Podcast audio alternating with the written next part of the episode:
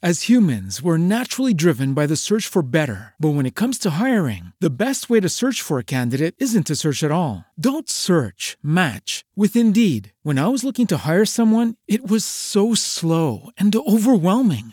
I wish I had used Indeed. If you need to hire, you need Indeed. Indeed is your matching and hiring platform with over 350 million global monthly visitors, according to Indeed data, and a matching engine that helps you find quality candidates fast. Ditch the busy work. Use Indeed for scheduling, screening, and messaging so you can connect with candidates faster. And Indeed doesn't just help you hire faster. 93% of employers agree Indeed delivers the highest quality matches compared to other job sites, according to a recent Indeed survey. And listeners of this show will get a $75 sponsored job credit to get your jobs more visibility at Indeed.com slash podcast. That's Indeed.com slash podcast. Terms and conditions apply.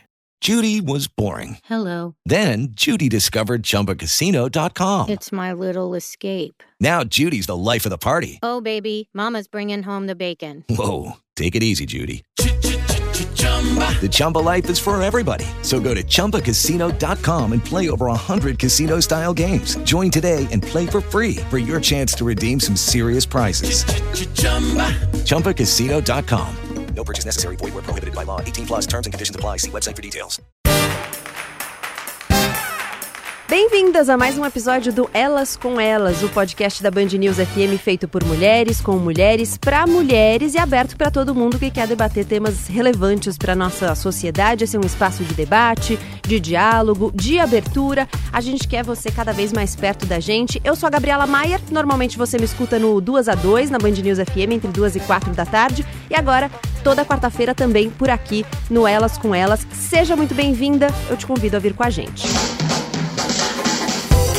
Hoje o papo é sobre a nossa relação com o nosso corpo, nossa casa primeira, essa cicatriz ambulante que sai por aí contando as nossas histórias.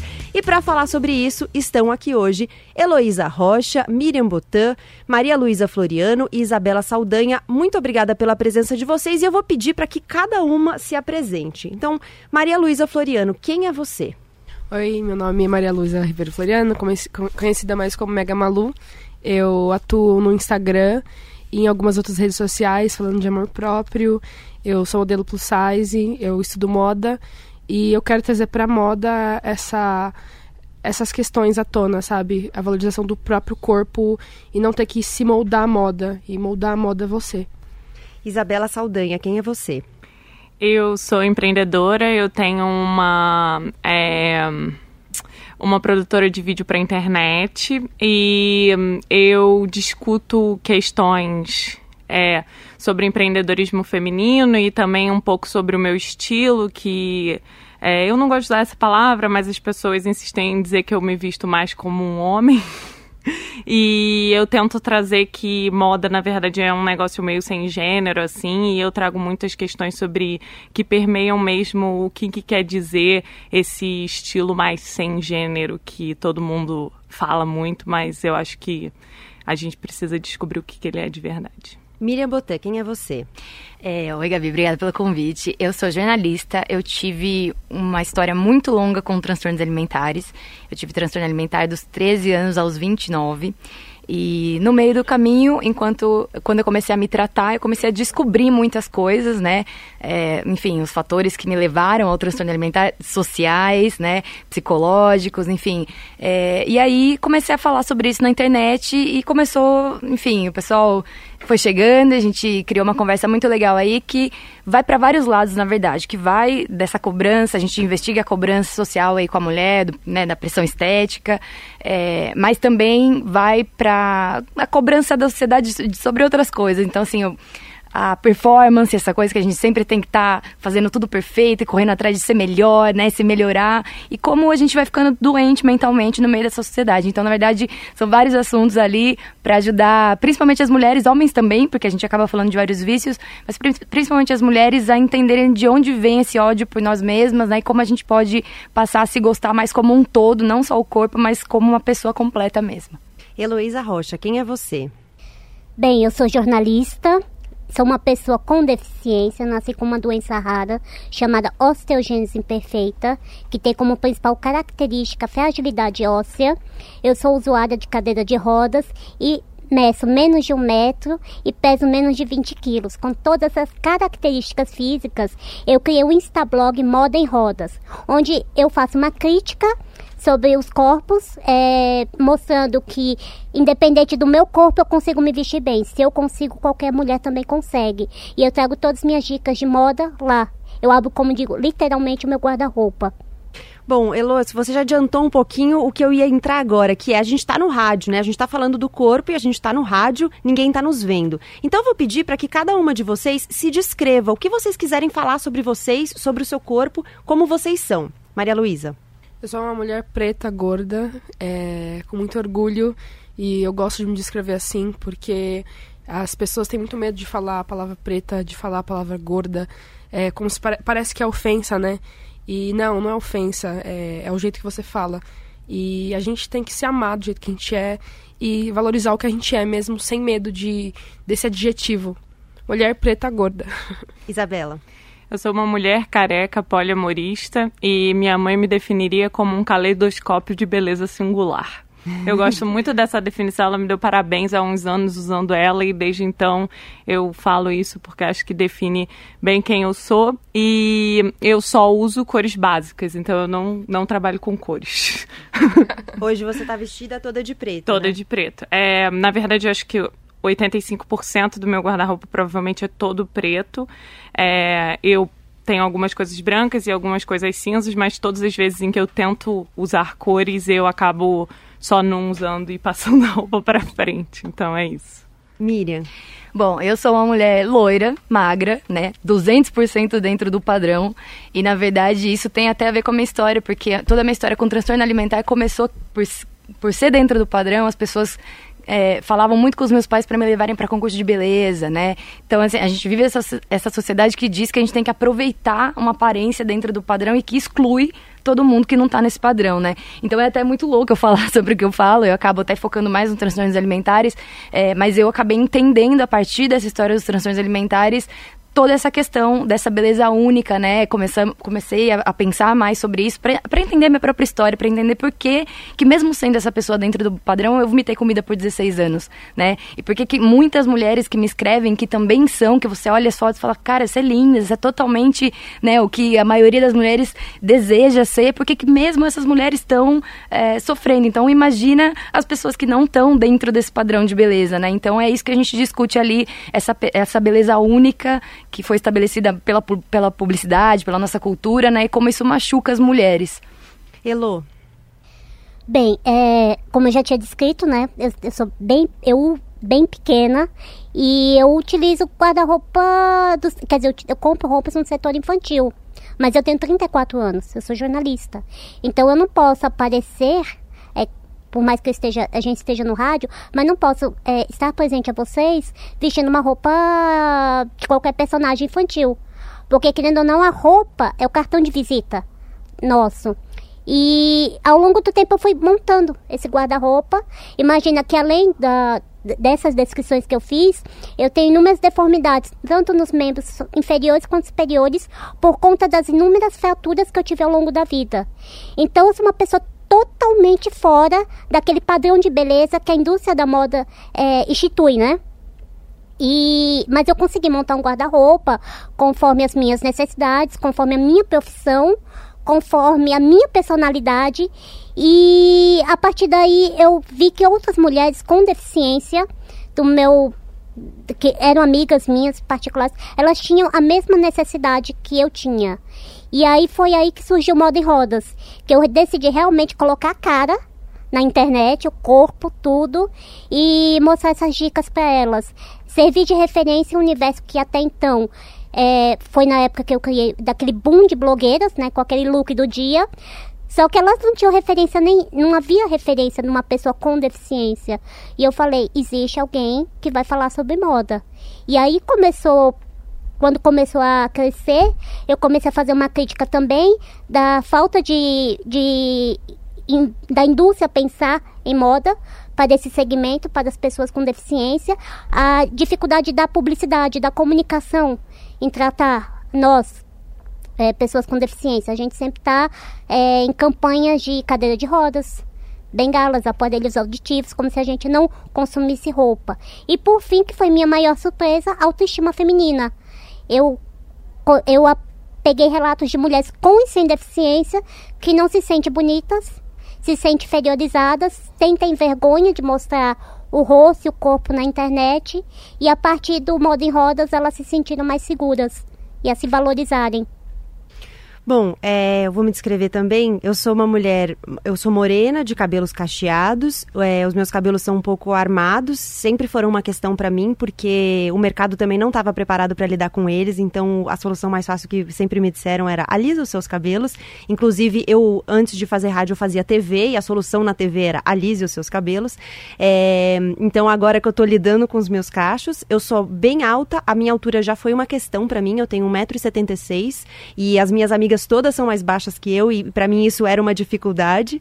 É, e eu não sou, eu não sou nem gorda nem magra, eu tenho quadril largo, tenho seio grande, é, sou uma mulher grande, tenho ombro largo. Então eu é, esse episódio é um episódio que me toca especialmente porque eu tenho uma relação muito difícil com o meu corpo. É, eu tenho construído uma jornada aí de aceitação e é muito curioso porque quando eu paro para conversar com as minhas amigas, é, eu tenho uma amiga que fala sempre para mim: Sabe tudo isso que você fica falando para as pessoas, sabe? Que tem que se aceitar, que não sei. Então, dá uma ouvida no que você está falando, porque eu tenho dificuldade de incorporar isso. E eu não sei como vocês veem essa questão, porque eu vejo exatamente essa dificuldade. Eu já entendi eu já entendi que tudo bem eu ser assim do jeito que eu sou e que tá tudo certo e que eu sou bonita e que mas vira e mexe eu me pego questionando se eu não preciso mudar alguma coisa. É, para vocês, isso é uma questão também? Vocês incorporaram essa aceitação? Como é que foi esse processo?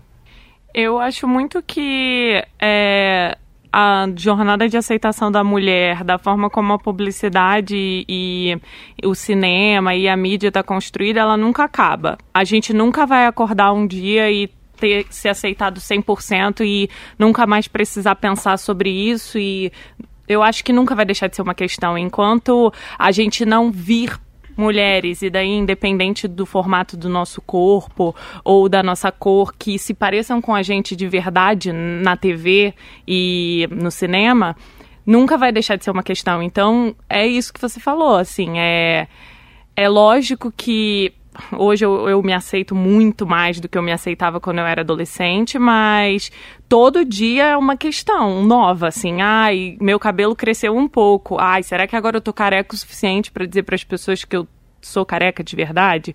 Tipo, eu tenho amigas minhas que pintaram o cabelo e que viraram escravas da cor do cabelo delas, porque dava view. Uhum.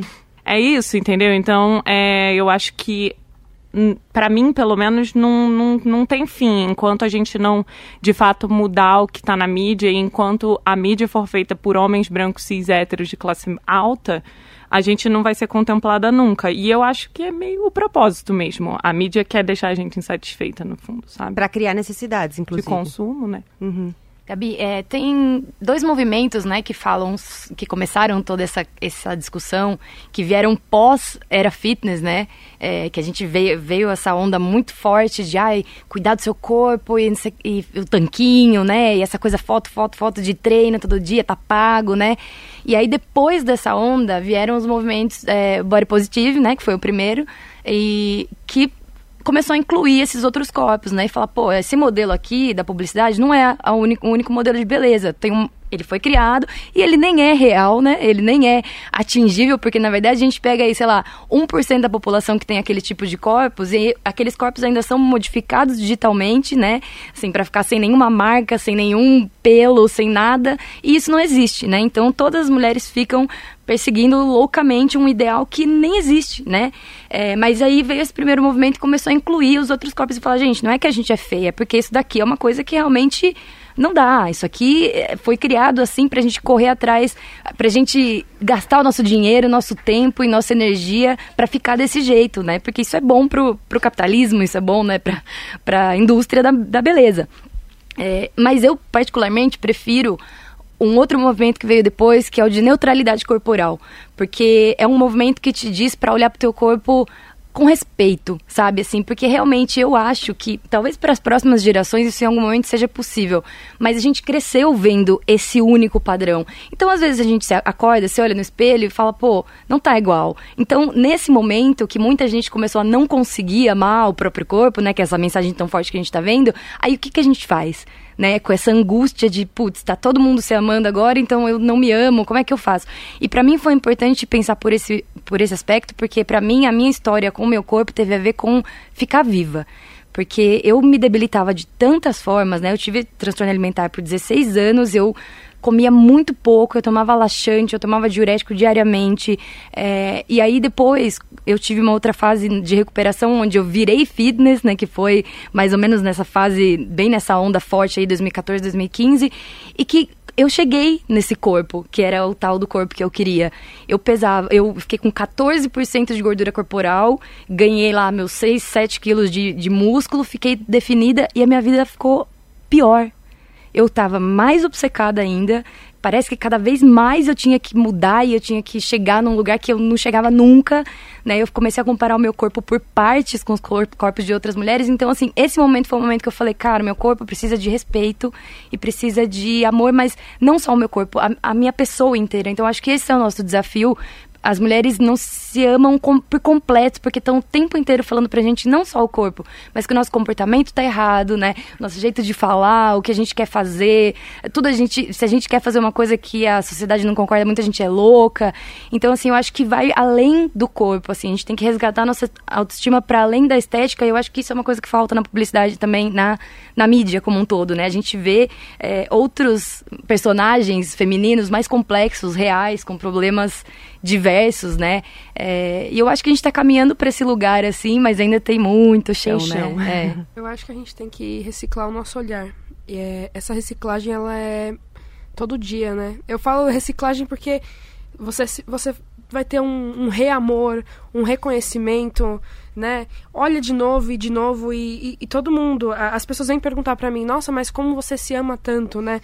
É, não tem como eu explicar o meu, o meu próprio amor, mas eu sei que é uma questão de que se a gente não se gostar, não vai ser o outro que vai gostar da gente. É uma questão, é óbvia isso. Essa frase ela é óbvia, mas ela é ela é ela, sabe? Tipo, porque querendo ou não, se você não se, se você não se respeitar, se você não respeitar o teu corpo, não amar o teu corpo, você permite com que outras pessoas critiquem ele e você absorva isso para você.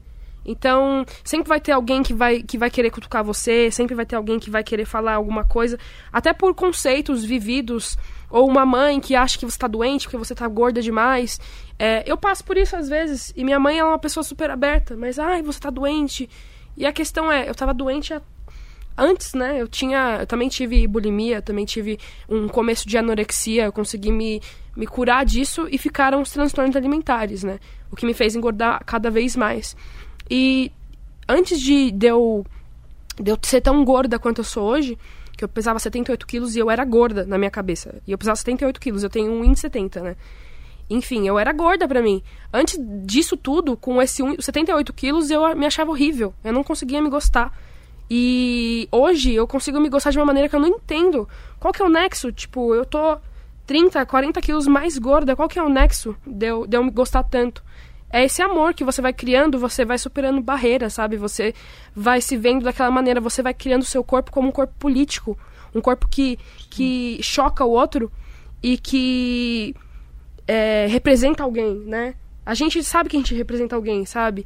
E se você não, não, não souber lidar com aquilo, e o, às vezes aquela outra pessoa que tá ali, ela, ela depende de você para começar a pensar em relação a ela, né? E, e começar a se amar. E tem a, outra, outra coisa, tem muitas meninas que falam, poxa, eu queria ter o corpo igual ao seu. Eu sei que eu tenho um, um, um pouco de um, talvez, privilégio, que é um, também é um absurdo, mas é um privilégio do quê? De um corpo mais sexualizado, porque sou a, a, gorda padrão, a gorda que é considerada que não é gorda, é gostosa, né? Ah, você não é gorda, você é gostosa, porque você tem a cintura fina, porque você tem a bunda grande.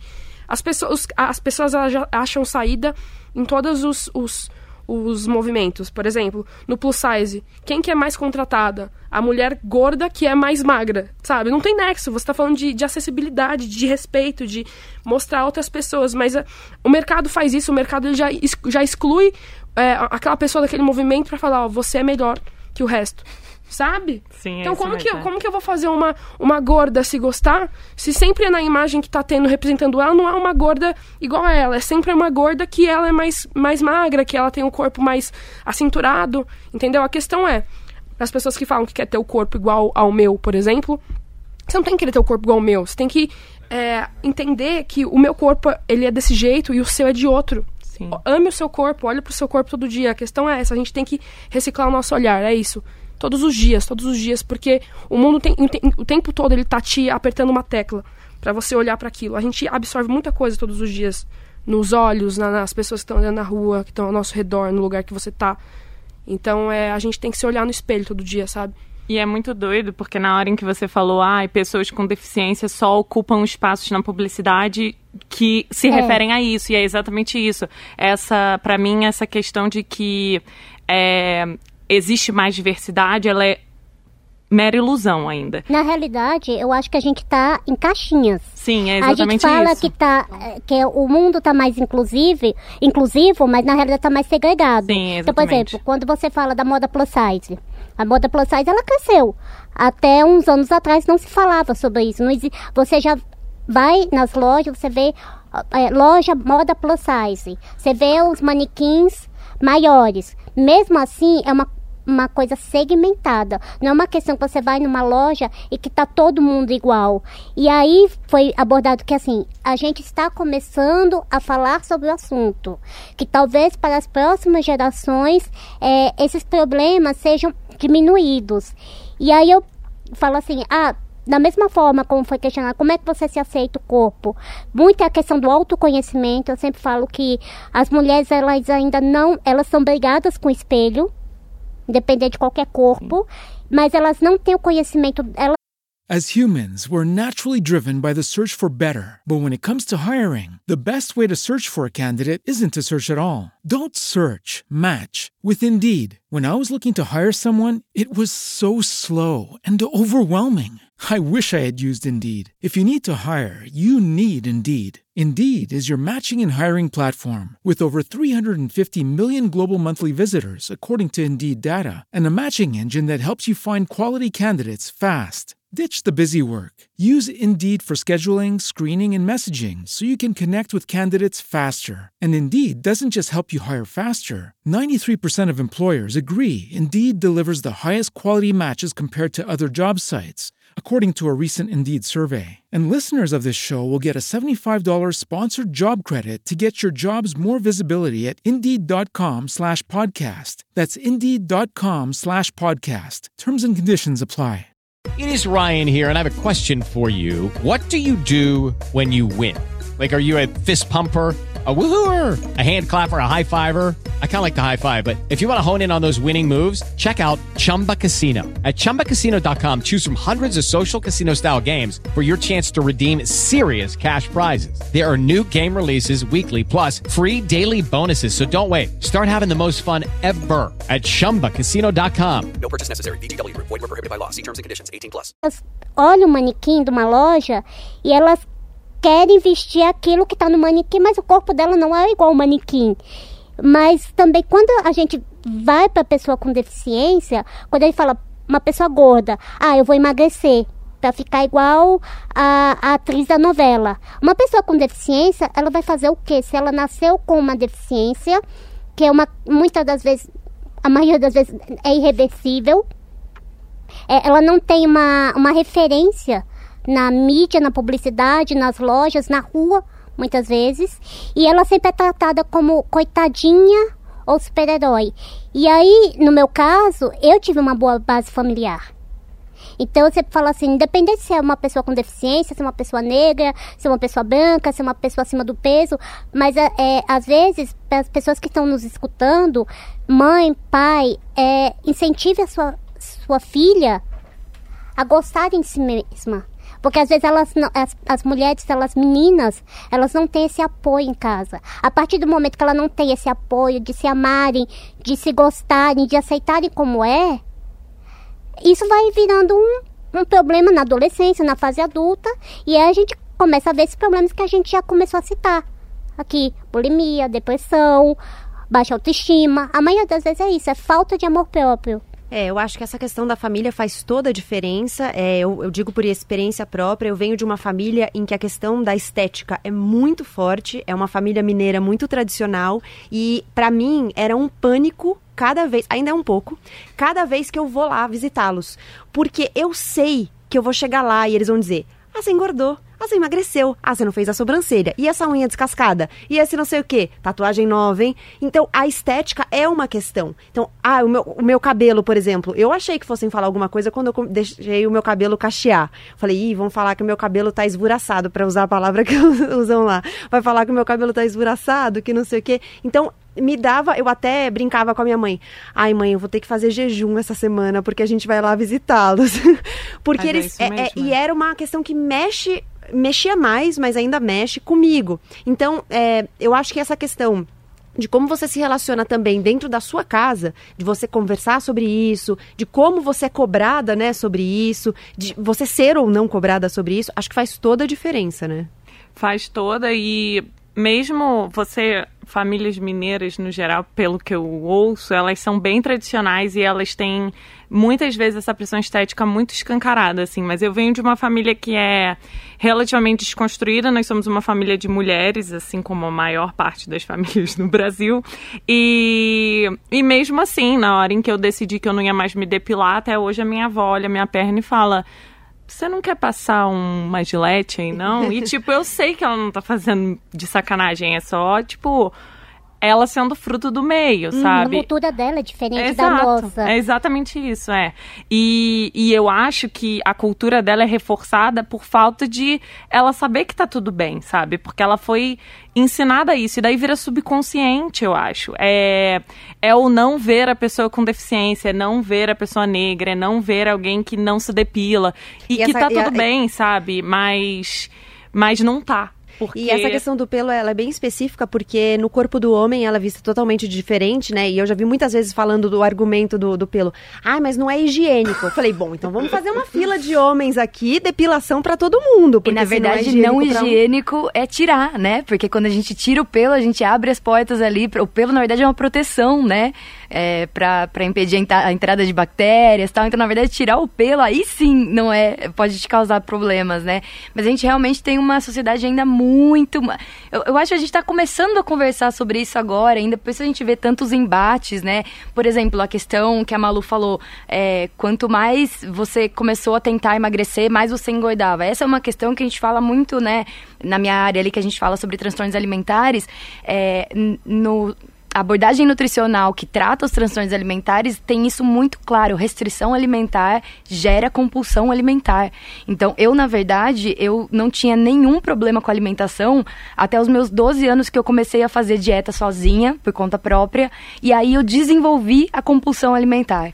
E aí, quando vem a compulsão alimentar a gente começa a perder o controle com a comida, aí o pânico se instala de vez. Porque, nossa, agora como que eu vou fazer? Então aí você restringe mais ainda, ou você começa a vomitar comida, ou você começa a tomar laxante, fazer jejum, se exercitar depois o dia inteiro, no outro dia. E é uma bola de neve, nunca mais acaba, né? Quanto mais obcecada você fica, mais é, doente você vai ficar, mais você- menos você vai se cuidar de verdade. Porque a gente fala muito na, na nossa sociedade, a gente fala se cuidar pra mulher, né? Se cuidar é deixar o corpo Vai se colocar no padrão, né? Exatamente, é se encaixar nesse corpo aí. Só que na Não verdade. ser relaxada, né? Exatamente. E o que, que eu sempre falo, pessoal, quando eu tava com esse corpo aí que tava trincado, com a barriga tanquinho, eu bebia muito álcool, muito mesmo. Eu não dormia direito, eu tomava laxante, eu tomava diurético, eu vomitava quando eu tinha passado, achava que eu tinha passado do limite. Então, eu tava totalmente dentro do, dentro do padrão, mas eu tava me cuidando. Me cuidando realmente, não tava.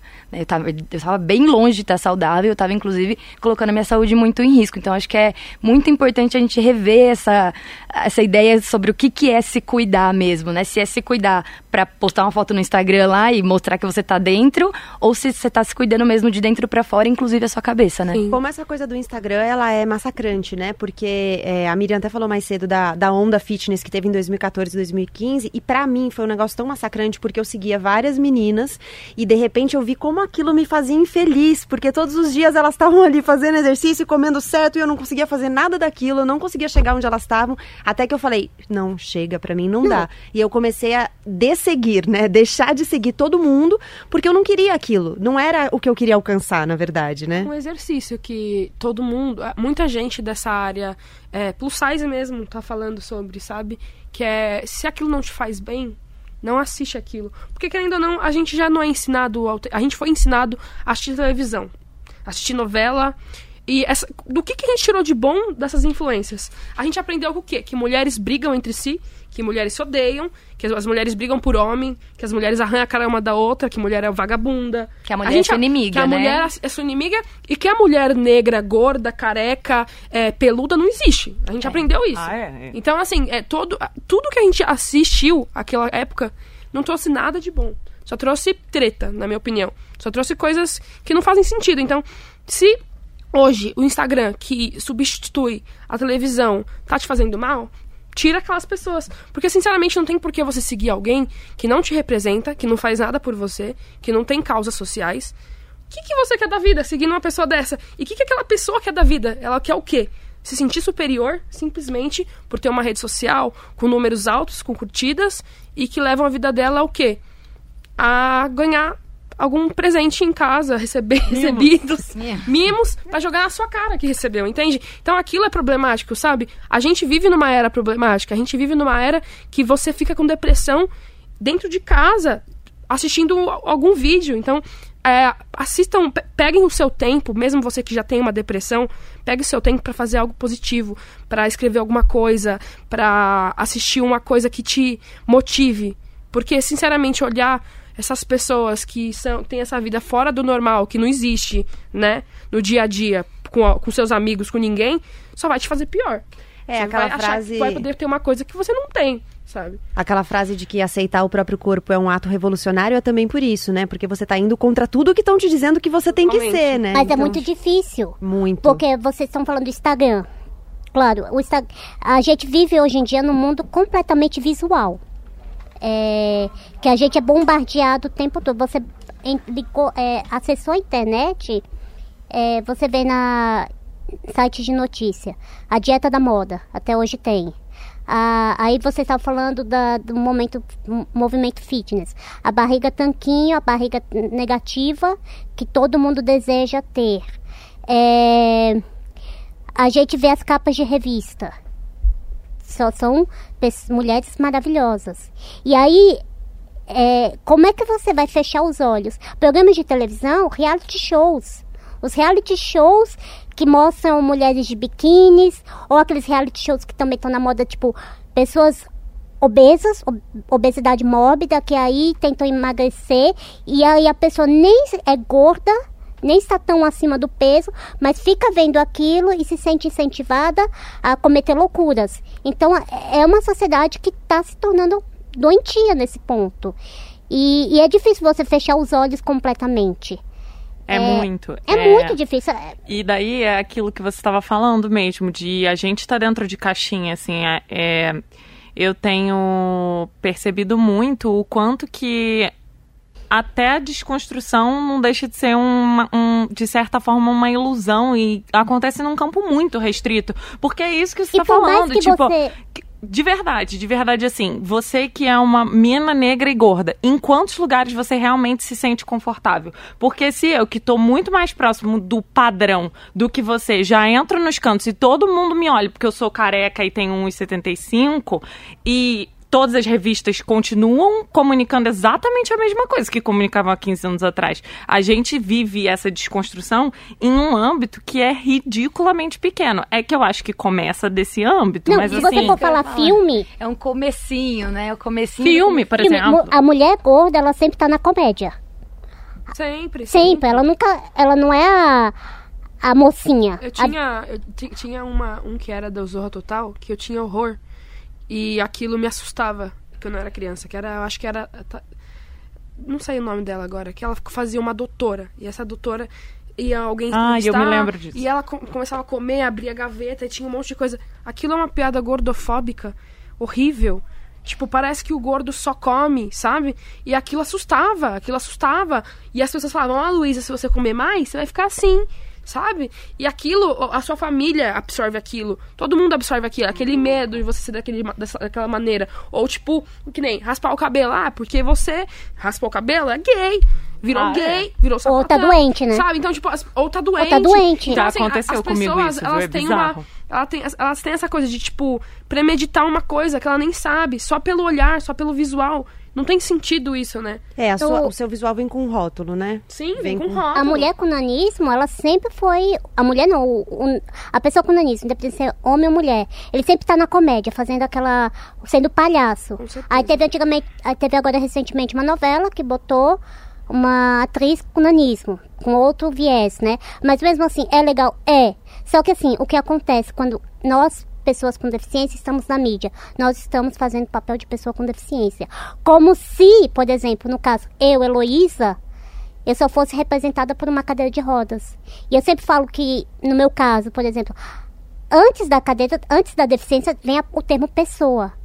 Pessoa com deficiência. Eu sou uma pessoa em primeiro lugar. Eu sou Heloísa, a jornalista. Eu sou Heloísa, a pessoa que está na festa. Eu sou Heloísa, a mulher. Eu sou a, a Heloísa tia.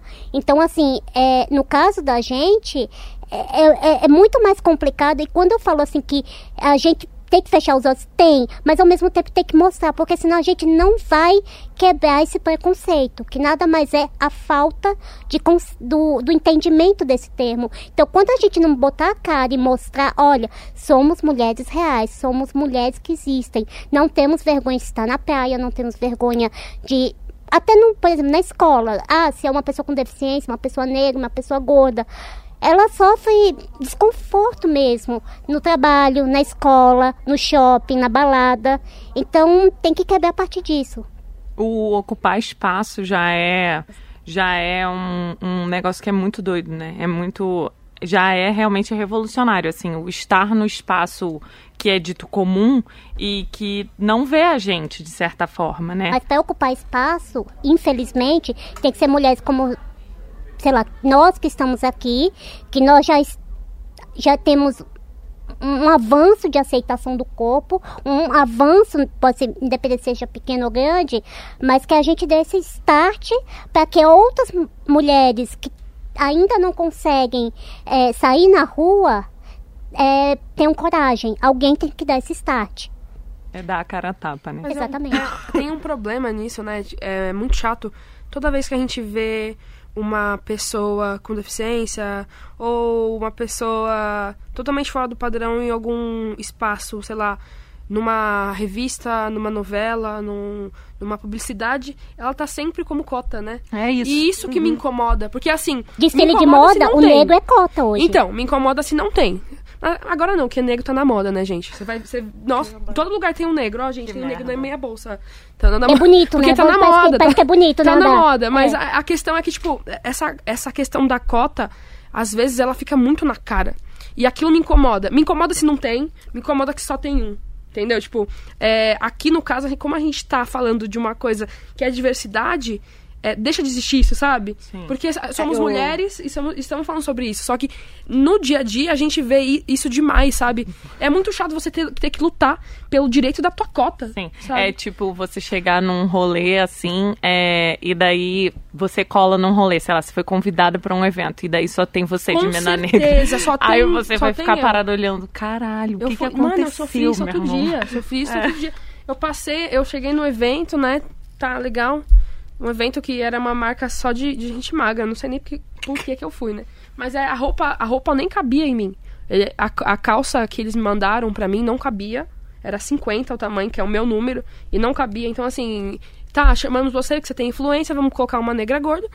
Porra, estamos fazendo trabalho social, né? As pessoas pensam assim, sabe? É, eu Elas gravei um episódio preocupam de- de, do- de verdade. Gravei um episódio do Elas com Elas sobre moda. E nesse episódio a gente falou sobre hum, é, essa questão das marcas. E em determinado momento uma das convidadas falou assim: se tem uma coisa que me irrita é quando uma marca vem falar que defende a diversidade porque ela fez uma campanha que tem uma mulher gorda. Ou que tem uma mulher que, sei lá, foge do padrão por algum motivo. E aí ela, ela falou, falava assim: isso me deixa irritada porque não é verdade. Ela é- não é uma moda que uma marca que está defendendo a diversidade. Porque ela fez um programa, uma campanha ou o que seja. É, é mais ou menos isso da cota que você está falando, né? Tipo, deixa, deixa eu falar desse assunto aqui também, porque senão vai pegar mal. Além do dinheiro que eles ganham, né, fazendo isso. Porque não é uma coisa real, eles não aceitam de verdade, eles não lutam por aquilo. Mas, ah, colocar um, um gay na, numa, num, num filme, num, num negócio, numa campanha, dá dinheiro. Por quê? Porque todo, toda a campanha LGBT, todas as pessoas LGBT vão falar, nossa, estão me vendo. E aí compra. E aí você vai ver o quê? O dono da marca é o quê? Apoia tais pessoas. sabe? Apoia terceiros. Apoia, apoia terceiros que, que são racistas, que são homofóbicos. Então, então, tipo, não tem sentido, sabe? É uma venda de um produto, é, de, de uma imagem que, que abraça o outro, mas ela não abraça, ela só quer seu dinheiro, né? Ela quer dinheiro de outras pessoas. Porque tá na moda, né? Como você disse. É, então, eu tenho que. Às vezes agora estão colocando. Tem algumas marcas que estão botando mulheres reais. Eu vi isso. Que mulher que não é real. E aí, Tipo, porque to- assim, esse termo é muito louco, né? Porque to- todas somos reais, todas. Porque então tem é um termo que campanha do Photoshop. né? Exatamente. É, Sim, que sim. a gente estava é, contra as capas e publicidades que Ah, contra o usavam Photoshop. usavam Photoshop. Então Claro. começaram a mostrar mulheres reais. E, mas assim, não quer dizer, é só porque para não ser criticada, porque elas não querem perder a venda, mas isso não quer dizer que a próxima campanha elas vão realmente lutar por isso. E elas não ainda assim não quer dizer que elas estão trabalhando, elas fazem campanhas reais para incentivar essas mulheres. Eu queria tocar num ponto que a Miriam trouxe mais cedo, que é, é, você falou da questão da neutralidade, falou da questão da aceitação, né? Pra- até para a gente não cair num outro extremo, que é a obrigatoriedade da aceitação, porque a gente corre o risco também de cair num lugar, e, e eu acho que hoje eu, eu me debato muito com esse lugar, que é, não, mas eu preciso me aceitar, e eu não estou conseguindo, como é que eu faço isso? Então, como é que a gente encontra esse limite? Eu acho que é uma linha difícil ali de traçar, né? Pra mim foi um processo que envolveu muita terapia. Isso é muito louco, assim, porque é isso, como né, eu já falei algumas vezes aqui, eu sou uma mulher magra, hoje tenho uma barriguinha, assim, né, que é até sobre isso que eu falo, como estando naquele lugar, daquele corpo do tanquinho, eu cheguei lá e não tava feliz, tava mais deprimida ainda, tava pior, continuava achando que tinha muita coisa pra arrumar. É, então, pra mim foi muito importante fazer esse processo de entender quem eu era como pessoa completa, sabe? Assim, o que é que, gente, que eu acho que é um trabalho que falta muito fazer com as nossas meninas, assim, você tá muito além do- da tua aparência, né? Eu acho que a gente vai ver uma melhora muito lenta, né? Como eu falei, talvez não vai ser na nossa geração, talvez na próxima, não sei, porque agora esses assuntos pelo menos estão levantando. Eu que cresci, é, isso, por exemplo, eu participava de concurso de beleza em 90 e poucos, assim, né? Eu, tava, eu era adolescente nos anos 2000, naquela época você nem escutava falar disso em lugar nenhum, né? Eu tinha 16, eu, eu faço esse trabalho na internet porque quando eu tinha 16 anos, falar sobre transtorno alimentar era uma coisa, imagina, era um tabuzão, assim, ninguém ia falar, era nojento, era vergonhoso, você vomita comida, como assim, entendeu?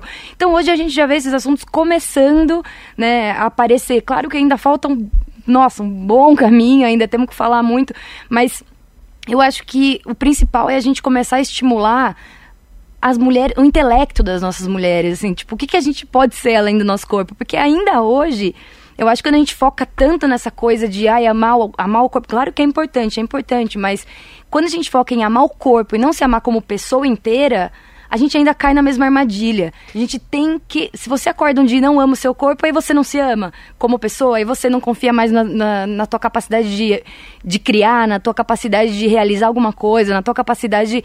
Enfim, na forma como você trata seus amigos, todas as outras With Lucky Land slots, you can get lucky just about anywhere. Dearly beloved, we are gathered here today to. Has anyone seen the bride and groom?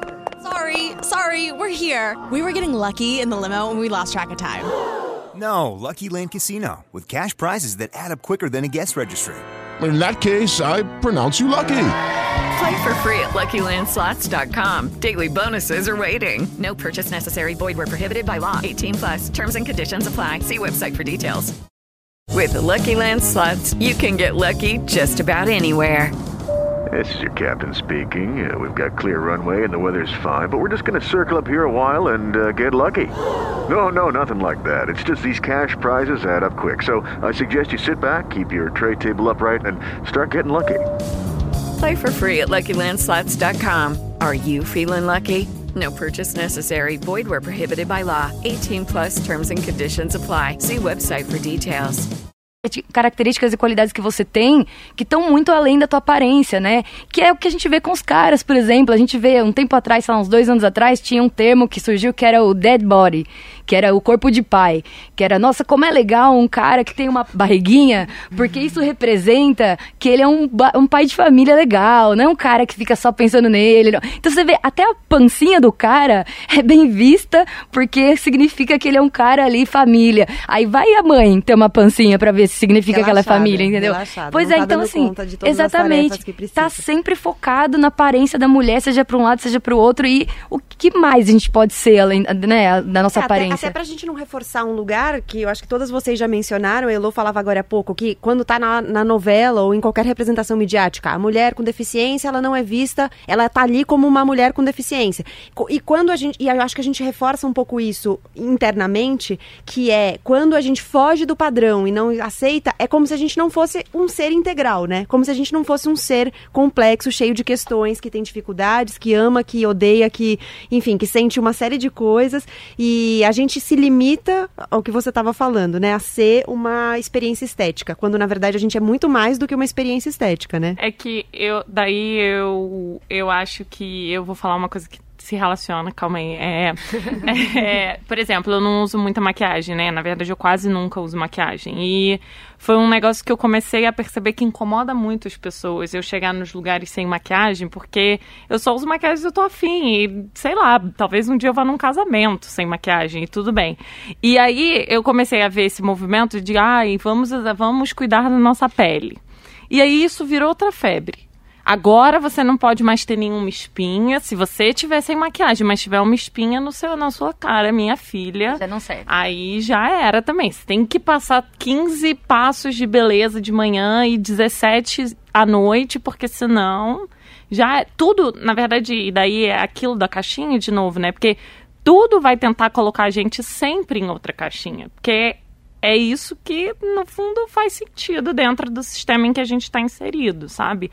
E daí isso de agora então eu sou obrigada a aceitar o meu corpo. Se eu não amo todas as partes do meu corpo, eu não sirvo, eu tenho que ficar realmente em casa, olhando o Instagram essas minas que se aceitam muito. E daí uma coisa que eu falo muito é tipo, cara, tem dia que eu acordo me sentindo um lixo também, sabe? Tipo, esse dia acontece. O que acontece é que daí nesse dia eu olho e eu falo assim, poxa, eu acho que eu tô sendo influenciada por forças externas, porque ontem eu gostava de como eu sou e daí hoje eu tô me sentindo meio na bad. O que que tá acontecendo, sabe? Mas é racionalizar, no fundo, porque ninguém é obrigado a nada, né? Na realidade, eu acho que assim, é, você, aí a gente vê aqueles livros de autoajuda, né?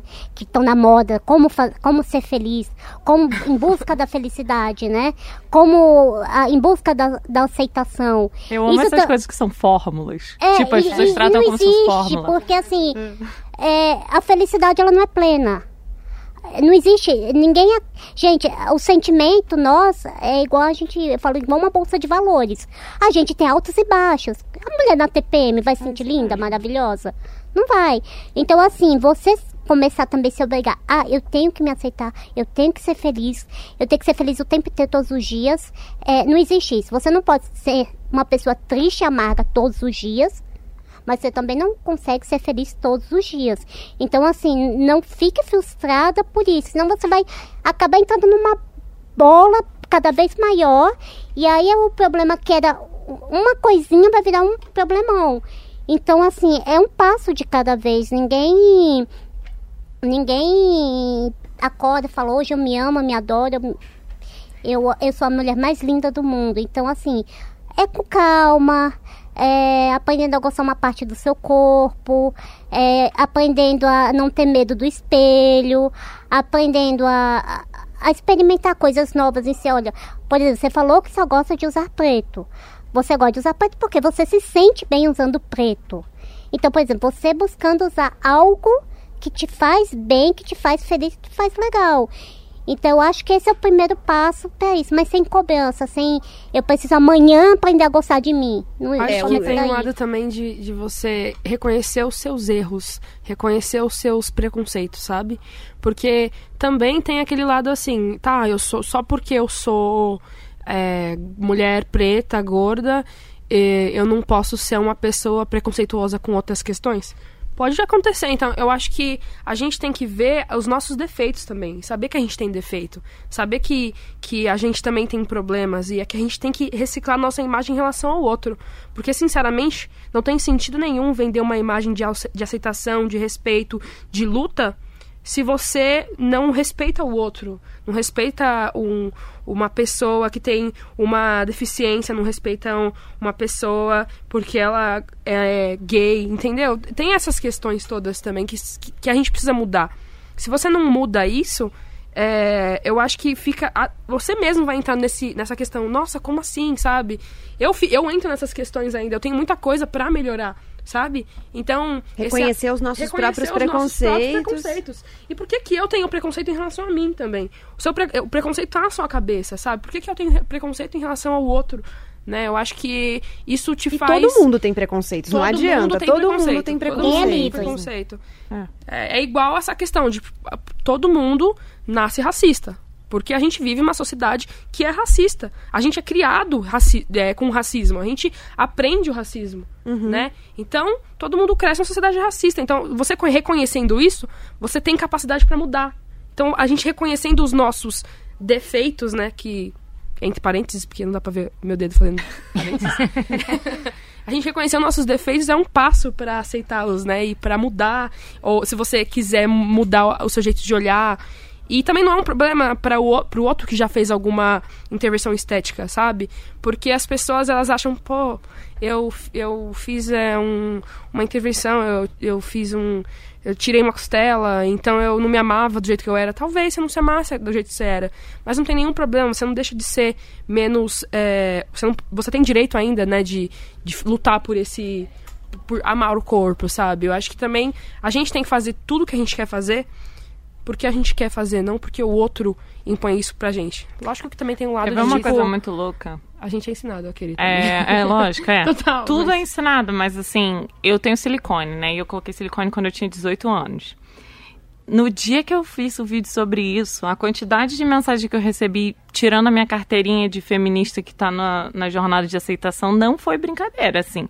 As pessoas me mandavam mensagem, ai, mas falar sobre aceitação do corpo tendo posto silicone é muito fácil. Nossa, eu já vi eu tinha 18 anos, amiga. Amiga, eu tinha 18 anos quando eu fiz isso. Hoje em dia eu não consigo nem mais saber se eu coloquei porque eu queria ou se era porque a sociedade dizia que eu tinha que ter peito. Então, assim, realmente, se você quer tirar a carteirinha de feminista dos outros ou invalidar daí, porque isso acontece bastante também, que eu acho que tem a ver com isso de não conseguir reconhecer os nossos próprios preconceitos, que é como que você vai invalidar a luta de outra pessoa que pode fa- fazer mais ou menos sentido pra você, mas eu acho que tudo se constrói através do diálogo e não apontando o dedo pra pessoa e falando: "Ah, você perdeu sua carteirinha". Porque aí você depois- acaba fazendo a mesma coisa, você acaba sendo o quê? Preconceituoso. Gente, Mas não é problema de botar silicone. É, é isso que eu não tô.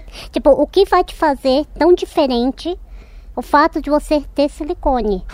Porque o corpo é seu, você não mandou as outras pessoas colocarem. É, o E dinheiro foi é. seu. E no vídeo eu falo justamente sobre o não saber o motivo pelo qual eu, Eu sei que não decidi. estão relacionados ao seu psicológico, É. ao que você pensa, às suas lutas. Isso não tem, uma coisa não está relacionada com a outra. Sim. Eu sinceramente daí- acho que não tem nada. Então quer dizer que uma mulher feminista, ela não pode ter um dia de vaidade. É, então é isso. Ou ter um dia sido machista, né? E a gente nasce machista também. Eu queria voltar mais uma vez na, na questão da terapia, porque assim, acho que, né, muitas vezes a gente escuta essa pergunta, "Ai, qual que é o limite, até onde que a gente vai, o que, que pode fazer, o que não pode. O processo da terapia, a gente, parece uma coisa linda, né? Quando a gente fala autoconhecimento, aquele lindo, a gente tá se conhecendo. Na verdade, é revirar um monte de lixo. É um monte. Porque assim, aí quando você não olha é pra você... gente. Exatamente. Auto, spoiler, autoconhecimento não é glamuroso. Exatamente. Você vai parar nos buracos. Tudo a ver, tudo a ver com o que a gente estava falando aqui agora que vocês falaram dos preconceitos e tudo, porque quando você olha pra você, você começa a reconhecer que muito, muito muitas vezes a culpa é tua. Muitas vezes você tá colocando no outro uma culpa que é tua, uma coisa que o outro não pode mexer pra você, que você que vai ter que mudar, que você que vai ter que consertar. E eu acho que essa questão de A até onde das vamos, vezes, né? A gente que tem que dar Exatamente. conta, porque a gente não pode mudar o outro, né? Então a Exatamente. gente tem que entender como a gente vai lidar com aquelas reações do outro. Exatamente. E e pra mim, assim, eu, eu sempre falo que devia, devia existir bolsa terapia, assim, né? Porque a gente tem. A gente vê que as discussões sociais que a gente tem até ficam num nível muito infantil, porque a gente não consegue escutar o outro. A gente não consegue escutar uma opinião e não sentir raiva, que nem, por exemplo, com você, né? Assim, ah, ela colocou silicone. Então agora eu, você fica com raiva porque a sua certeza foi abalada e aí você fica com raiva da pessoa que não correspondeu às suas expectativas. É, então, Quando o problema, na verdade, é seu, né? Eu acho que isso tem mais a ver com criar expectativa sobre o outro. Daí é tema para mais uma hora de podcast. porque eu, eu vivo muito isso, eu expus muito minha vida. É, eu fiz vlog todos os dias por dois anos. Então foi um- uma live da minha vida durante dois anos. 700 vídeos em 700 dias, em que eu mostrava minha casa e tudo mais. E as pessoas criaram expectativas sobre mim que eu, obviamente, né, vou, vou atender como as expectativas delas. E daí o silicone é isso. Eu, quando eu disse que eu namorava duas pessoas, foi outra grande treta, sabe? Umas coisas assim que é muito engraçado, né? E que o corpo da gente, apesar de eu concordar com você que a gente precisa olhar que somos mais do que corpos, ainda é o nosso corpo que representa tudo isso para todo mundo, sabe? É, seja mais óbvio quando você está mais longe do padrão ou menos óbvio quando você está muito perto do padrão e que não quer dizer nada também. É, a gente precisa saber também que isso daqui que a gente tem é a única certeza que a gente tem, é o nosso corpo, assim, e é quem a gente é no fundo, mas que, por exemplo, por que, que eu sou careca? Porque eu acho que é um statement, eu tenho que ser careca. Tipo, eu acho que eu tenho que ser e é isso, sabe? A minha mãe no começo ficou chocada, minha avó até hoje me vê e diz que eu tenho que deixar o cabelo crescer, mas Nada te impede que amanhã Mude de ideia. mude, porque a gente vive em constante mutação. Sim, é exatamente isso. E, não- e isso não vai te fazer menos feminista, né? As pessoas, elas acham isso. Ah, não, agora ela é assim, ela tem que ser assim pra sempre. É igual a questão do, do, de ser gorda. É, o fato de eu ser gorda hoje e ter me aceitado assim, não significa que amanhã eu possa começar a fazer um exercício porque eu quis, não pelo intuito de emagrecer, e de repente emagrecer. Que nem eu tô revendo essa vontade de fazer esporte, porque eu sempre gostei muito de esporte. O que me tirava dos, lugar, dos lugares era a zoação dos outros, né? Porque as pessoas ficam ali, a gorda jogando. E era errado, era, eu me sentia mal, eu parei de jogar. E eu sempre joguei basquete.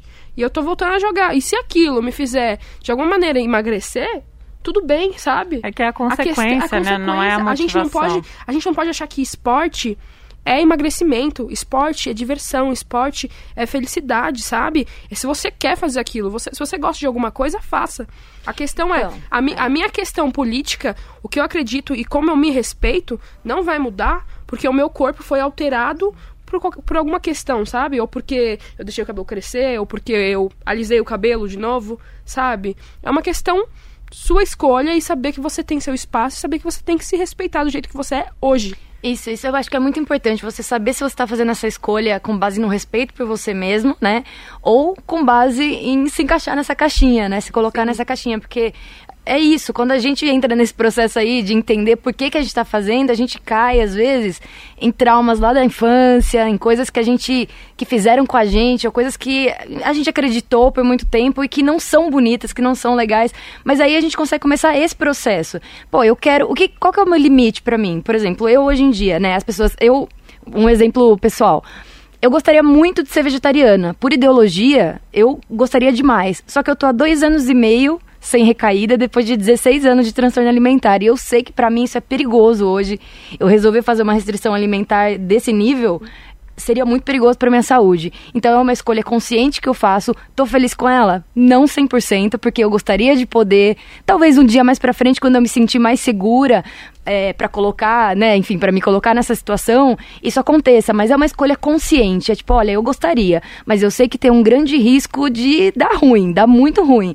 Então eu não vou fazer agora. E aí, às vezes, a gente tem essas escolhas para fazer que não são 100% o que a gente gostaria, não são 100%, né, o que tá certo, nem um lado, nem para o outro, né, nem para a sociedade, nem para a gente enfrentar a sociedade, mas é isso aí que tem, essa é a realidade. São coisas, são escolhas que a gente consegue fazer de forma mais consciente, mais é, concreta mesmo, assim, com mais firmeza quando a gente entra num processo de falar em voz alta sobre as coisas. Porque acho que isso que é muito louco. A gente não fala em voz alta sobre as nossas dores, a gente não fala em voz alta sobre os problemas, a gente fica aí remoendo na nossa cabeça, reagindo, né? Sendo reativo, às vezes meio sem pensar, meio explosivo.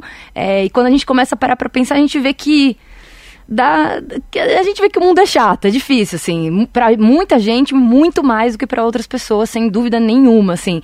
Mas aí a gente consegue lidar um pouco melhor com a dor é, e não achando que o tempo todo a culpa é nossa, que isso é muito importante também. A gente, na maioria das vezes, acha que tudo que a gente faz de errado, que não dá certo, se a gente não dá certo, a culpa é nossa e não é.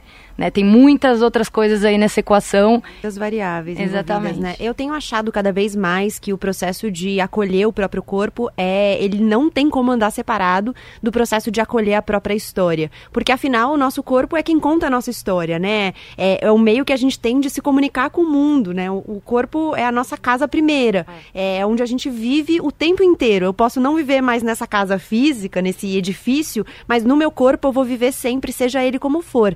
E eu acho acho que não tem como você se desprender da aceitação do corpo é, é, se, sem você passar pela aceitação da sua história, acolher, é até uma, uma coisa que você falou, né? Você falou acolher os seus defeitos, aceitar os seus defeitos, mas também acolhê-los. Olha, eu tenho esses, esses preconceitos, essas dificuldades, cometi esses erros, mas não necessariamente porque eu quis errar ou porque eu quis ser preconceituosa, porque uma série de, de, de fatores me levaram a esse caminho. Bom, mas reconhecendo isso, o que, que eu posso fazer a respeito? É aquela frase, né? E agora que você sabe? Agora que você sabe, você faz alguma coisa a respeito. Então, o conhecimento a, o, e o autoconhecimento entra nisso, ainda que não seja glamouroso, é uma coisa muito poderosa, porque a partir do momento que você sabe, você tem condições de fazer alguma coisa a respeito, né? De fazer, de, de se manifestar, de mudar alguma coisa que você queira, de e de se apropriar também, né, da sua própria história.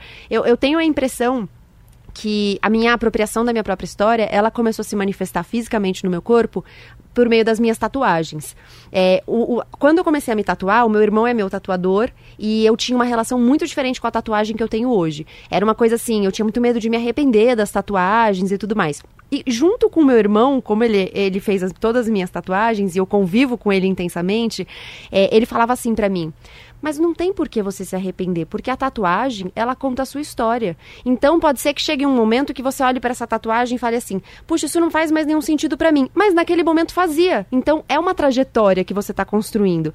E, e, a tatuagem, ela foi um jeito de eu me apropriar um pouco do meu corpo, tanto que eu comecei a me tatuar nos lugares que eu menos gostava. Então eu falei: "Ah, eu vou fazer uma tatuagem no meu braço, porque eu não gosto do meu braço e agora eu quero gostar dele". Então, e, e assim, talvez não seja o caminho de todo mundo, talvez nem seja o caminho mais apropriado não sei se tem uma resposta certa para isso, não, né? que não, cara. Mas foi um jeito que eu encontrei de me apropriar disso, sabe? Foi um carinho que você teve. É, exatamente. E eu acho que é isso, a gente tem que ter carinho. O carinho é o cuidado, sabe? É, no seu caso, a tatuagem foi um carinho. Vou, re vou representar esse, esse, espaço, esse espaço que eu não gosto tanto. Vou fazer ele, ele se sentir melhor, sabe? É o carinho com, com o seu próprio lar, né?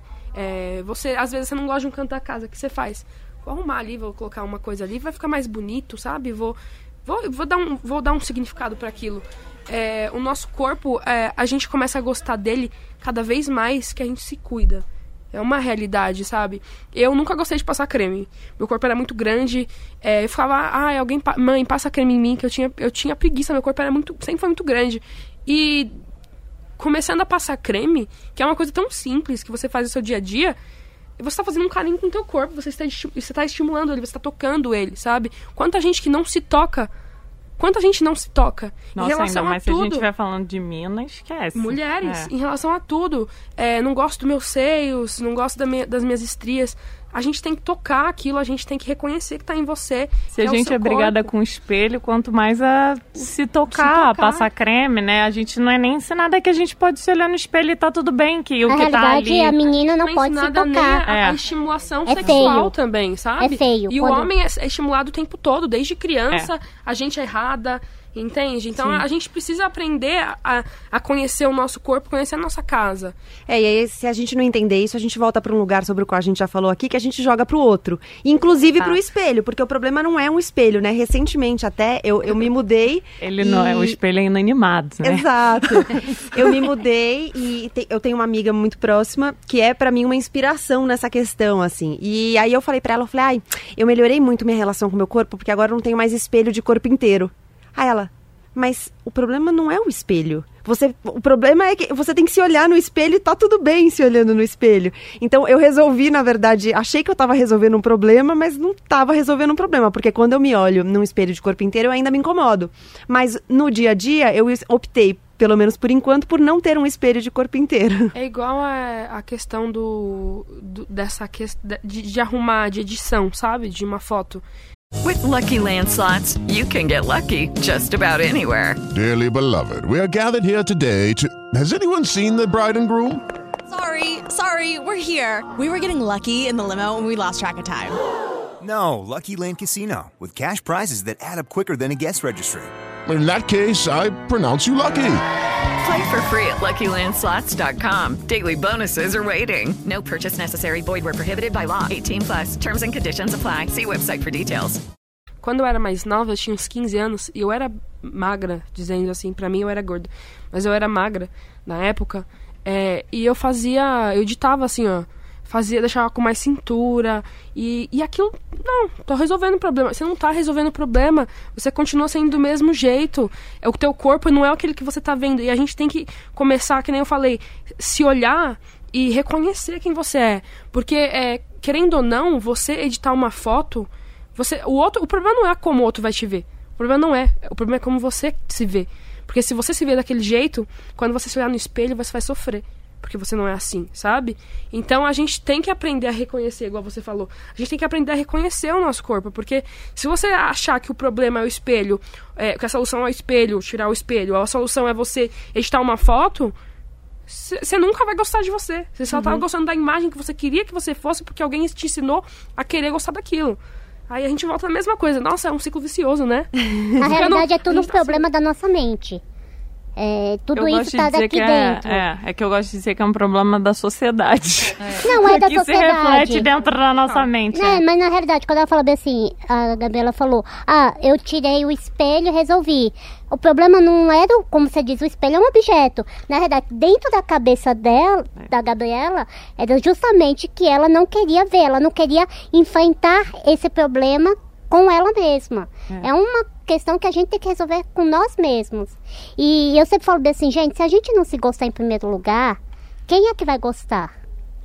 Então a gente fica muito procurando a- é, que os outros gostem da gente, mas você gosta de você? É, Não fica a esperando os outros. A gente Primeiro procura começa com a aprovação, gente. né? O amor próprio. Aprovação as pessoas procuram. É a quando- curtida. até, é isso que eu ia falar. Até em relação a, a, a isso, de, de começar um movimento que de repente você nem se sente assim, né? Mas é a aprovação do outro, né? Você posta uma foto pensando no, quanto daquilo vai ter de, de, de resposta, sabe? Você tem que postar aquilo porque você acredita naquilo, né? Você tem que postar o que você tá falando ou falar para o público porque você acredita naquilo. Não é pela, pela resposta que aquilo vai ter. Se aquilo te trouxer mais gente pra ser mais feliz, pra ouvir o que você tá falando e se sentir melhor, melhor ainda. Mas a gente tem que pensar no, no que. nas pessoas que atingem aquilo, né? Porque às vezes você se sente. é, eu já ouvi muita gente falando, nossa, mas eu não tenho tanta visibilidade. Mas é aquelas pessoas que estão te vendo, sabe? Valoriza aquelas pessoas que estão vendo você. E também ninguém é obrigado a te aceitar, sabe? As pessoas têm que pensar, têm que entender isso, que ninguém é obrigado a aceitar você.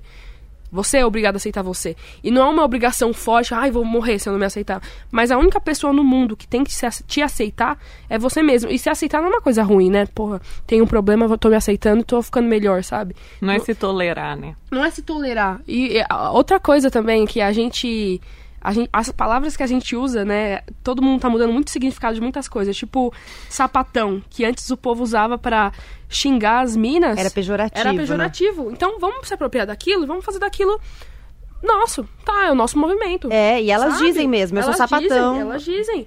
É, é, é, isso, sabe? Assim como a palavra gorda mesmo, A palavra né? gorda, que a gente um se apropriou disso. Exatamente. E é isso, a gente usa isso porque somos. E a somos. gente fica cheio de dedo de conversar. Já que, já que estamos adje Porque a gente tem medo coisas, de né? conversar.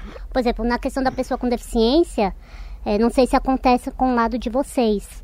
Mas as pessoas têm medo de falar com uma pessoa com deficiência.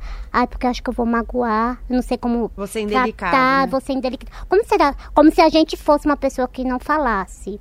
Geralmente o que acontece, falo com a pessoa que está acompanhando. Oi, eu posso falar com ela?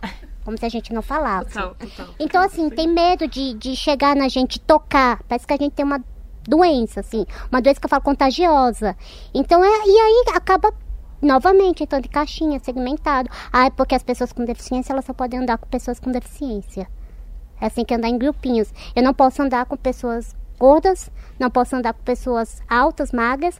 E aí a gente tava falando de preconceito do julgamento e eu lembrei de uma coisa. A mulher loira, alta, bonita, ela também é julgada. Sim, a gente ela fala, só é isso. Ela né? é fútil. Ela é fútil. Olha como a gente também é preconceituoso às vezes. Você não tem saída, né? Uma vez eu fui fazer uma entrevista, é, eu trabalhava em TV na época, então eu sempre andava muito maquiada e tal, né? É, e eu fui fazer uma entrevista e uma entrevistada era uma professora de uma universidade. Ela chegou para mim e falou assim: ela perguntou, você apresenta o jornal porque você é bonita ou você é jornalista? E aí eu, eu respirei eu fundo, um assim. Desse, eu, eu respirei fundo e aí eu tentei ser o mais delicada que eu, que eu consegui. E eu falei assim, professora, me desculpa, mas posso te devolver com uma pergunta? Aí ela falou, claro. Aí ela, eu perguntei assim: a senhora acha que a senhora teria perguntado isso se fosse um homem te entrevistando, ainda que fosse o Brad Pitt? Aí ela ficou pensando assim, e aí ela se desculpou e eu vi que ela não queria ter ocupado aquele lugar. Só que ela nunca pensou que aquela pergunta fosse machista e fosse preconceituosa, né?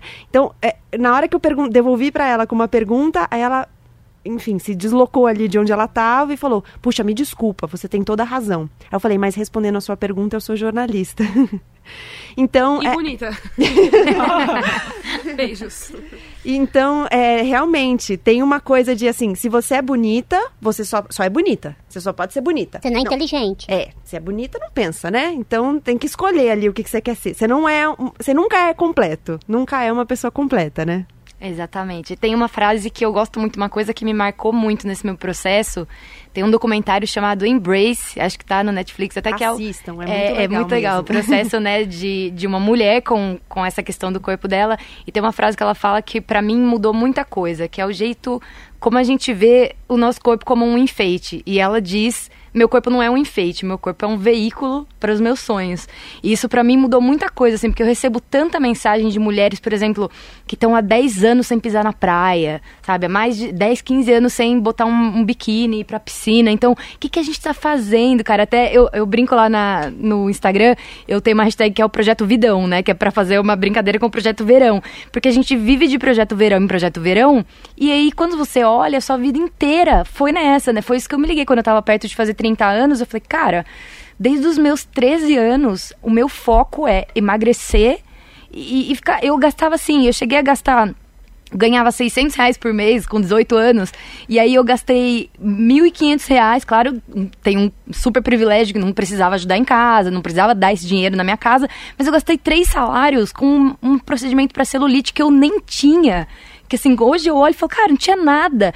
E aí você vê quanta energia a gente coloca, grana, tempo, o tempo inteiro, né? Nossa vida inteira vai em, em aí, nesse trabalho infinito de se encaixar. Então é legal a gente. Eu gosto muito de lembrar o tempo inteiro dessa frase, porque é isso, nosso corpo é a nossa casa, como você falou, mas essa ideia de um veículo é muito legal, porque é isso, ele leva a gente, assim, ó, estamos todas aqui falando, trocando sobre isso, ou, ou na internet, falando com outras pessoas, né, levando outras mensagens, é, porque o nosso corpo nos permite fazer isso, né? Então, assim, para mim, é, essa ideia de respeitar o corpo, de cuidar, né, de dentro para fora, como eu falei antes, é o que a gente precisa levar para a vida, ainda que seja bem difícil na sociedade que a gente vive, que tá o tempo inteiro falando isso aí, a barriguinha do pai tá incrível, a barriguinha da mãe cuidando de três filhos, fazendo todo o serviço sozinha da casa. Como assim você não conseguiu emagrecer ainda, uhum. né? Então... Mas é então que tem que vamos lá, né, gente? A masculinidade ela é frágil. Se você não exaltar o homem e diminuir a mulher, a gente vai dominar o mundo em um ano, né?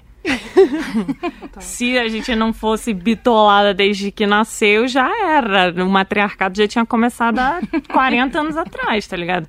Não, eu tô falando sério, assim mesmo. É, é a gente tá sentado aqui discutindo. Gente. o, se fossem, sei lá, eu não consigo nem imaginar cinco homens falando sobre qualquer assunto que seja nessa calmaria. É e tentando entender o ponto de vista um do outro, né? A gente fala de escuta reativa e tudo, e é óbvio, né, que assim como existem pessoas escrotas em todo lugar, eu digo, mas a gente como mulher, a gente é tão ensinado que a gente está sozinho e tudo, que quando a gente encontra espaços em que a gente pode de fato trocar é, a gente cresce tanto como pessoa que se pararem de dizer pra gente que a gente não pode trocar, já era. Realmente em um ano, acabou os homens. Mas por que a gente, ao invés de. Também a gente fala bem assim, vamos tornar as nossas mulheres fortes, nossas meninas fortes, não sei o quê. Mas por que também nós, que somos, seremos, muitas de nós, mães no futuro, e quando a gente tiver um filho homem, porque a gente, em vez de querer transformar a mulher, claro que tem que a menina tem que ter o apoio, mas por que a gente também não transforma o menino? Ah, não, tem. Eu acho mas que o sim. homem é. tem, que, tem, tem que ser transformado. É, o homem, ele também sofre, né? Ele sofre porque ele é obrigado a ser macho. Ele é obrigado a ser a macho. mãe em casa é, é, que na... é, é, é, o processo de educação. Então, às vezes, não. por exemplo, é, a gente está criando uma sociedade para o futuro. Que sociedade nós mulheres queremos amanhã? Como nós mulheres? Então, assim, se eu quero uma sociedade mais igualitária, mais justa, que a mulher ela, ela tenha seu direito, seu espaço de ser quem ela é. Se eu sofri nessa hoje e se eu tenho um menino, porque eu não posso Sim, pegar é. esse menino amanhã e, e, transformar ele também, porque a gente e aí fala vale muito pros isso. pais Claro. também, né? É Para as mães exatamente e pros isso. pais. Os Exatamente. pais também É precisam fazer falar. esse convite É isso falar. aí. E a, a mulher, ela, ela, ela vai ser talvez o, a porta-voz daquilo. Mas se você não podar o próprio homem para que ele para que ele sério, não não faça esses discursos para a criança, a criança ela vai ser igual. Porque querendo ou não, o menino ele é ensinado o tempo todo a seguir os passos do pai a seguir os passos dos homens. É, a, então a, a, questão. Referência para ele. A referência para ele. Então, é, o papel da mãe também sempre, sempre foi importante, mas aqui a gente coloca muita culpa na mulher, sabe? A gente coloca é. muita culpa na mãe. Lógico que tem muita mãe que é mãe e pai também, né? Mas, e, e inclusive, quando é mãe e pai, ainda os filhos, né? Os filhos são mais da hora, né? Os caras são mais da hora quando tem uma mãe só. Porque a gente é ensinado a isso, né? Os, os meninos são ensinados a isso. Eu vejo gente que, parece, que acha que não tem nenhum problema, que, é, que, não, que acha que não é machista e fica, ah, não usa essa roupa aí não, menina, não sei o que, é, porque essa cor, entendeu? Então a gente tem que parar de influenciar o menino a, a não chorar, parar de influenciar o homem a, a sexualizar a mulher desde cedo. Porque o menino, quando ele beija uma menina na escola com, com 10 anos, é isso aí, pegador. Agora, a menina, não, você tem que ser virgem até os 25 anos. Ele é ensinado sabe? a dominar, Ele é né? ensinado a É. dominar. Ele Tem- é ensinado eu- a fazer eu xixi adoro- na rua. Pois é. Sabe? Ocu- é, É, faz xixi aí, você rua tem, você tem, mais que a mulher, Você tem então. um órgão que você pode fazer ser livre. Cara, Então, pensa, tem uma sabe? coisa muito legal que você- olha só, se você passa num bar, na esquina, assim, qualquer lugar, qualquer lanchonete, qual a lanchonete que você vê um grupo de mulheres, assim, todas na calçada e toda... A rua é do homem, né? Até a rua é ocupada mais pelo homem, assim. Tem um, eu adoro documentários, Ouçam o né? episódio 2 do Elas com Elas, em que a gente fala, Fala sobre, sobre a relação isso. com a cidade. Fica o convite para todo mundo que não ouviu ouvir, porque é muito legal essa relação com a cidade e como a cidade foi pensada mesmo pro homem. É. E Gabi, eu queria deixar mais uma dica de documentário que tá na Netflix também, que é um documentário chamado A Máscara em que Você Vive. Não sei se vocês já viram, é muito legal. Que fala que a gente agora já tem muitos estudos, de fato, relacionando essa hipermasculinidade, né? Que é essa coisa do homem não poder chorar, né? A Isabela tá falando, ah, aqui a gente não estaria quando estariam cinco homens aqui falando, é, prestando atenção? Quando estariam cinco homens aqui falando sobre dor? Sobre né? Começa por né? aí, isso, falando sobre né, o que machucou, falando sobre essa transformação. É, temos alguns pouquíssimos grupos hoje em dia pelo mundo começando isso, mas é uma coisa que a gente já está vendo e já está mais do que provado que machuca principalmente os próprios homens e essa e essa dor que vira violência, né? E vira violência contra a mulher, e vira violência contra os homossexuais e vira violência contra o próprio homem. A gente pega é, um relatório global de homicídios da da ONU, 95% dos assassinos no mundo são homens. Por quê? Né? Essa violência tão. Porque essa dor que não pode ser expressada, essa dor que não pode ser vivida, né? É Esse sentimento que não pode ser compartilhado. Então o cara não pode abraçar um amigo que ele é gay. Aí, a gay, aí ser gay não pode, aí o cara simplesmente não pode ser ele, não pode viver, né? Isso não pode vira elogiar um violência. amigo. É, tem, Exatamente. Tem que desconstruir essa questão do macho, que- né? Pois é, a gente tem que ensinar os homens a sentir, cara. A poder sentir, a poder sofrer, a poder chorar. Porque essa dor, quando ela não pode ser expressada, ela vira violência, né? Bom, com esse convite para que a gente reflita sobre as mensagens que a gente quer deixar para as outras pessoas, sobre as desconstruções que a gente quer fazer, um convite para a gente pensar sobre os nossos próprios preconceitos, as nossas próprias dificuldades e um convite também que eu acho que foi o que a gente fez ao longo de toda essa conversa, a gente, para a gente se apropriar do nossa, da nossa própria história, dos nossos próprios desejos, do nosso próprio corpo. A gente chega ao fim de mais um episódio do Elas com Elas. Eu vou deixar uma dica de um outro podcast, o Maria Vai com as Outras, que é um podcast da Piauí, que fala sobre mulher e mercado de trabalho. E nessa segunda temporada, eles estão falando sobre corpo. A Branca Viana, que é quem conduz o podcast, está falando sobre corpo. E o corpo, quando a gente fala sobre corpo, a gente pode pensar em mil ramificações aí pra gente falar. E eles estão dividindo os episódios em várias questões diferentes. Então, eles já falaram sobre peso, sobre cabelo, sobre, ah, um dia eu acordei não gostando da minha cara. Então, é muito legal você pensar as várias questões que envolvem o corpo. Certamente falaremos mais sobre corpo aqui no Elas com Elas. Então queria muito agradecer a presença da Heloísa Rocha, da Maria Luísa Floriano, da Miriam Botan e da Isabela Saldanha. Foi um prazer recebê-las aqui e dividir essa conversa com vocês. Obrigada. Chegamos ao fim de mais um Elas com Elas. A gente volta na quarta-feira que vem. Você pode aproveitar, se você nos ouve pelo Spotify, e se inscrever no podcast, seguir o podcast para você não perder nenhuma semana. Toda quarta-feira tem Elas com Elas novo. A gente está no Spotify e no nosso site bandnewsfm.com.br. Você também pode falar com a gente pelo nosso e-mail elascomelas@bandnewsfm.com.br. A gente se encontra na semana que vem. Até lá.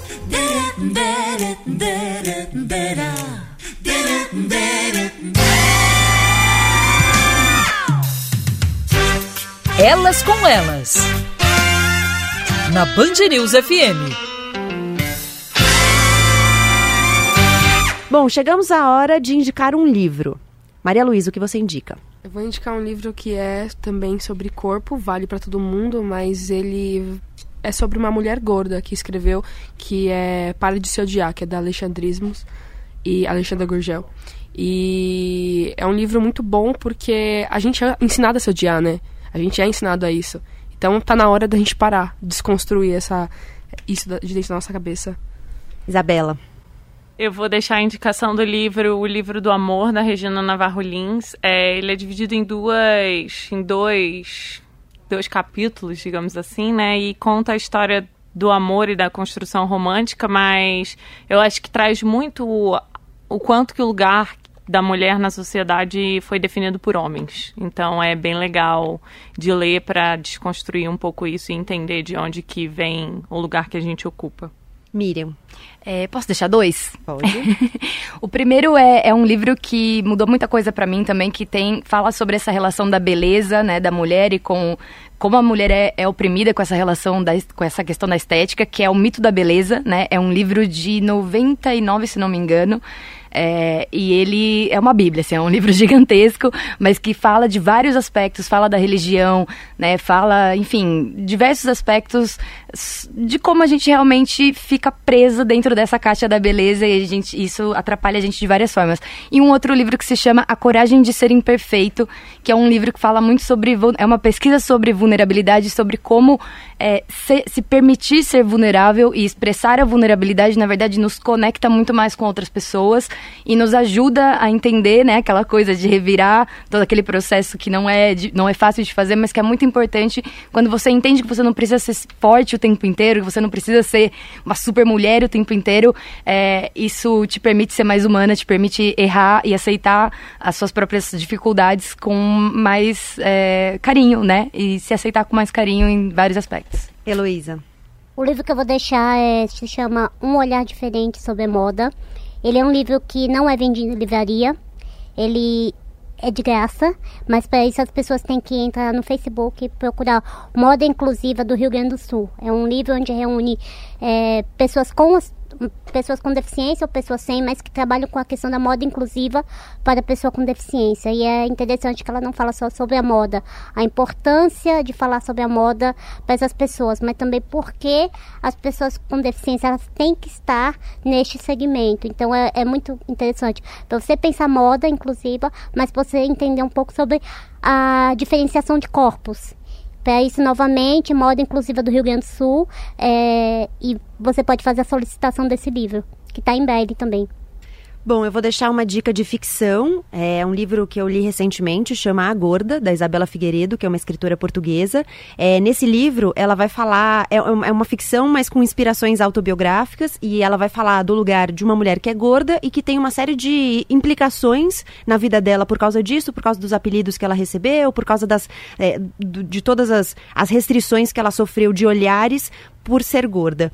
E só que, na verdade, o livro ele é sobre isso, só que ele não é sobre isso. Ela vai falar, é, o livro é dividido em capítulos que são partes da casa. E isso, para mim, foi uma conexão muito interessante, porque eu realmente considero o nosso corpo a nossa casa, e cada capítulo ela vai abrindo um pouco mais a casa dela. E você vai entendendo um pouco mais a relação com o corpo, mas a relação com as próprias dores. E mais do que isso, porque ela se coloca num contexto muito amplo. Ela é nascida em Moçambique, mas é, é portuguesa, é, e, e, tem uma, um, algumas questões da, colon, da colonização ali inseridas no livro, como pano de fundo da história. É, ela fala das dores da, familiares, então tem uma coisa, a, a personagem, a Maria Luísa, que é a protagonista, ela tem uma, uma, questão da perda dos pais, então ela passa por uma série de dores, uma série de experiências, a relação com uma amiga, por quem ela tem um encantamento, e também com um cara, enfim, todas as experiências, mas permeadas por essa questão do corpo, e como a, o nosso corpo como a gente falou aqui o tempo inteiro, é que nos permite todas essas experiências, inclusive a existência na história com H maiúsculo.